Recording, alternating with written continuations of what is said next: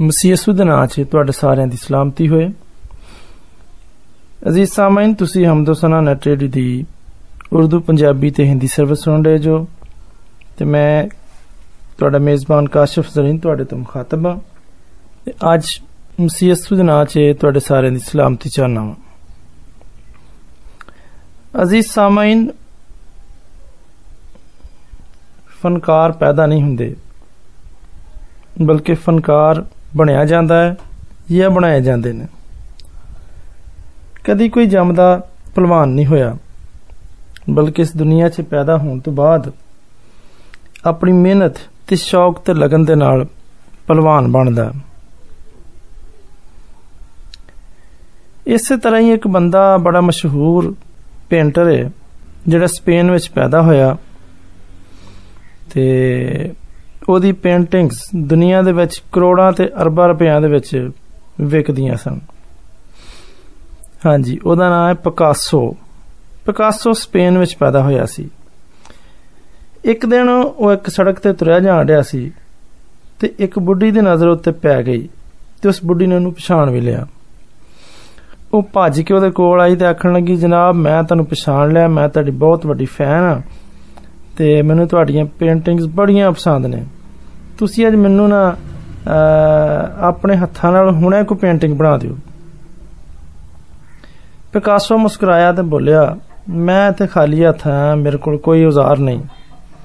ਮੈਂ ਫੇਰ ਕਦੀ ਤੈਨੂੰ ਪੇਂਟਿੰਗ ਬਣਾ ਕੇ ਦੇਵਾਂਗਾ ਪਰ ਬੁੱਢੀ ਬੜੀ ਜ਼ਿੱਦ ਕਰਦੀ ਰਹੀ। ਉਹਨੇ ਆਖਿਆ, ਨਹੀਂ ਨਹੀਂ, ਫੇਰ ਪਤਾ ਨਹੀਂ ਕਦੋਂ ਮੁਲਾਕਾਤ ਹੋਵੇ ਜਾਂ ਨਾ ਹੋਵੇ, ਮੈਨੂੰ ਹੁਣੇ ਹੀ ਇੱਕ ਪੇਂਟਿੰਗ ਬਣਾ ਕੇ ਦੇ।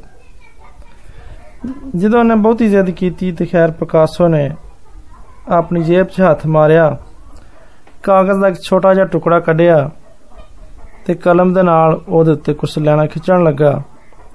ਤਕਰੀਬਨ 10 ਮਿੰਟਾਂ ਦੇ ਬਾਅਦ ਪਿਕਾਸੋ ਨੇ ਕਾਗਜ਼ ਉੱਤੇ ਇੱਕ ਪੇਂਟਿੰਗ ਬਣਾ ਲਈ ਤੇ ਉਹ ਸਾਰੇ ਦੇ ਹਵਾਲੇ ਕੀਤੀ ਤੇ ਆਖਿਆ, ਇਹ ਪੇਂਟਿੰਗ ਲੈ ਲੈ, ਤੈਨੂੰ ਇਹਦੇ ਲਈ 1 ਮਿਲੀਅਨ ਡਾਲਰ ਆਸਾਨੀ ਨਾਲ ਮਿਲ ਸਕਦੇ ਨੇ।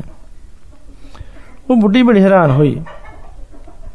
ਉਹਨੇ ਆਪਣੇ ਆਪ ਨੂੰ ਆਖਿਆ, ਇਸ ਪਿਕਾਸੋ ਨੇ ਛੇਤੀ ਨਾਲ ਹੀ ਇਹ ਅਮਲ ਕੀਤਾ ਤੇ ਛੇਤੀ ਨਾਲ ਹੀ ਐਡੀ ਸੋਹਣੀ ਪੇਂਟਿੰਗ ਸਿਰਫ 10 ਮਿੰਟਾਂ 'ਚ ਬਣਾ ਲਈ।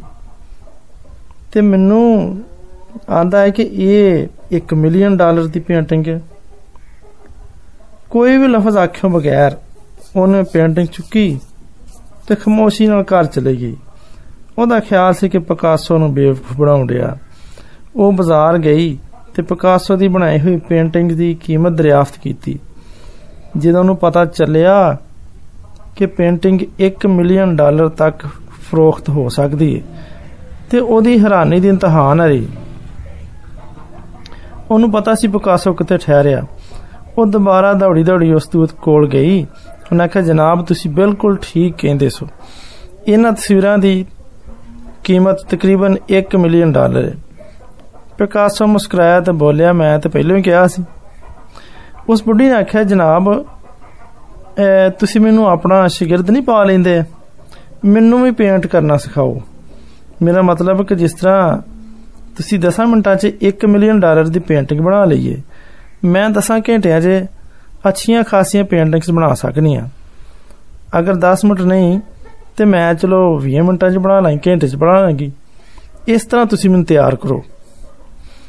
ਪਿਕਾਸੋ ਮੁਸਕਰਾਇਆ ਤੇ ਬੋਲਿਆ, ਇਹ ਪੇਂਟਿੰਗ ਜਿਹੜੀ ਮੈਂ 10 ਮਿੰਟਾਂ 'ਚ ਬਣਾਈ ਏ, ਇਹਨੂੰ ਸਿੱਖਣ ਵਾਸਤੇ ਮੈਨੂੰ 30 ਸਾਲ ਲੱਗੇ ਨੇ। ਮੈਂ ਆਪਣੀ ਜ਼ਿੰਦਗੀ ਦੇ 30 ਕੀਮਤੀ ਸਾਲ ਇਸ ਕੰਮ ਵਿੱਚ ਗੁਜ਼ਾਰੇ ਨੇ। ਔਰਤ ਹੈਰਾਨ ਹੋ ਕੇ ਬੋਲੀ, ਔਰਤ ਬੜੀ ਹੈਰਾਨ ਹੋ ਗਈ ਉਹਨੇ। ਬਸ ਪਿਕਾਸੋ ਨੂੰ ਵੇਖਿਆ ਹੀ ਕੁਝ ਬੋਲ ਨਾ ਸਕੀ। ਤੇ ਜੀ ਇੱਕ ਉਸਤਾਦ ਜਿਹੜਾ ਹੁੰਦਾ ਉਹਨੂੰ 40 ਮਿੰਟ ਦੇ ਲੈਕਚਰ ਨੂੰ ਦੇਣ ਲਈ ਅੱਛੀ ਖਾਸੀ ਮਿਹਨਤ ਕਰਨੀ ਪੈਂਦੀ। ਉਸਤਾਦ ਦੇ ਇੱਕ ਇੱਕ ਜੁਮਲੇ ਦੇ ਪਿੱਛੇ ਉਹਦੇ ਕਈ ਕਈ ਸਾਲਾਂ ਦੀ ਮਿਹਨਤ ਹੁੰਦੀ ਹੈ ਪਰ ਸੋਸਾਇਟੀ ਇਹ ਸਮਝਦੀ ਹੈ ਕਿ ਉਸਤਾਦ ਨੇ ਬੋਲਣਾ ਹੀ ਹੈ ਇਹ ਕਿਹੜਾ ਕੰਮ ਹੈ ਇੰਨਾ ਹੀ ਮਿਲਣਾ ਉਹਨੂੰ। ਪਰ ਸਾਨੂੰ ਇਹ ਨਹੀਂ ਭੁੱਲਣਾ ਚਾਹੀਦਾ ਕਿ ਅੱਜ ਦੁਨੀਆ ਦੇ ਵਿੱਚ ਜਿੰਨੇ ਲੋਕ ਬਾਵਕਾਰ ਉਹਦਿਆਂ ਉੱਤੇ ਫਾਇਜ਼ ਨੇ ਉਹਨਾਂ ਵਿੱਚੋਂ ਅਕਸਰ ਕਿਸੇ ਨਾ ਕਿਸੇ ਉਸਤਾਦ ਦੀ ਵਜ੍ਹਾ ਤੋਂ ਇਸ ਮੁਕਾਮ ਤੱਕ ਪਹੁੰਚੇ ਨੇ ਅਗਰ ਤੁਸੀਂ ਵੀ ਉਸਤਾਦ ਦੀ ਤਨਖਾਹ ਨੂੰ ਮੁਫਤ ਸਮਝਦੇ ਹੋ ਤੇ ਕਿਸੇ ਟਾਈਮ 40 ਮਿੰਟਾਂ ਦਾ ਇੱਕ ਬੜਾ ਮੁਅੱਸਰ ਤੇ ਬਾਮਾਨੀ ਲੈਕਚਰ ਦੇ ਕੇ ਵੇਖੋ ਜ਼ਰਾ ਤੁਹਾਨੂੰ ਫੌਰੀ ਤੌਰ ਤੇ ਅਹਿਸਾਸ ਹੋ ਜਾਏਗਾ ਕਿ ਤੁਸੀਂ ਕਿੰਨੇ ਕੁ ਕਾਬਲ ਜੋ ਇਸੇ ਤਰ੍ਹਾਂ ਹੀ ਮਸੀਹ ਖੁਦਾਵੰਦ ਮਸੀਹ ਖੁਦਾਵੰਦ ਨੇ 30 ਸਾਲ ਤਿਆਰੀ 'ਚ ਗੁਜ਼ਾਰੇ ਤੇ ਫਿਰ 30 ਸਾਲਾਂ ਦੀ ਉਮਰ 'ਚ ਖੁਦਾਵੰਦ ਨੇ ਖਿਦਮਤ ਦਾ ਐਲਾਨ ਕੀਤਾ। ਤੇ ਫਿਰ 3 ਸਾਲ ਤੇ ਕੁਝ ਅਰਸਾ ਮੁਸਲਸਲ ਖੁਦਾਵੰਦ ਨੇ ਖਿਦਮਤ ਕੀਤੀ ਤੇ ਖੁਦਾਵੰਦ ਨੇ ਆਪਣੀਆਂ ਪੈਗਾਮਾਤ ਇਸ ਸਫ਼ਾਈ ਦੇ ਨਾਲ, ਇਸ ਖੂਬਸੂਰਤੀ ਦੇ ਨਾਲ, ਆਮ ਆਵਾਮ ਦੇ ਵਾਸਤੇ ਰੋਜ਼ਮਰਰਾ ਦੀ ਮਿਸਾਲਾਂ ਦੇ ਨਾਲ ਨੱਥੀ ਕਰਕੇ ਉਹਨਾਂ ਨੂੰ ਪੇਸ਼ ਕੀਤੇ ਕਿ ਸੁਣਨ ਵਾਲੇ ਫੌਰਨ ਸਮਝ ਜਾਂਦੇ ਸੀ। ਨਿੱਕੇ ਸਮਝਦੇ ਸੀ ਕਿ ਇਹ ਪੈਗਾਮਾਤ ਸਾਡੇ ਵਾਸਤੇ ਨੇ। ਵੱਡੇ ਸਮਝਦੇ ਸੀ, ਇਹ ਤੇ ਸਾਡੇ ਵਾਸਤੇ ਕੀ ਕਹੇ ਗਏ ਨੇ। ਤੇ ਸਾਨੂੰ ਇਸ ਤਰ੍ਹਾਂ ਦੇ ਉਸਤਾਦ ਹੋਣਾ ਚਾਹੀਦਾ ਕਿ ਅਸੀਂ ਬੜੀ ਤਿਆਰੀ ਦੇ ਨਾਲ, ਬੜੀ ਹਲੀਮੀ ਦੇ ਨਾਲ ਤੇ ਬੜੇ ਆਲਮਾਨਾ ਤਰੀਕੇ ਦੇ ਨਾਲ ਆਪਣੀ ਗੱਲ ਦੂਜਿਆਂ ਤੱਕ ਪਹੁੰਚਾ ਸਕੀਏ। ਤੇ ਖੁਦਾਵੰਦ ਕਰੇ, ਖੁਦਾਵੰਦ ਤੁਹਾਨੂੰ ਫਜ਼ਲ ਬਖਸ਼ੇ ਕਿ ਤੁਹਾਨੂੰ ਵੀ ਇਸ ਤਰ੍ਹਾਂ ਹੀ ਗੱਲਬਾਤ ਕਰਨੀ ਆ ਜਾਵੇ।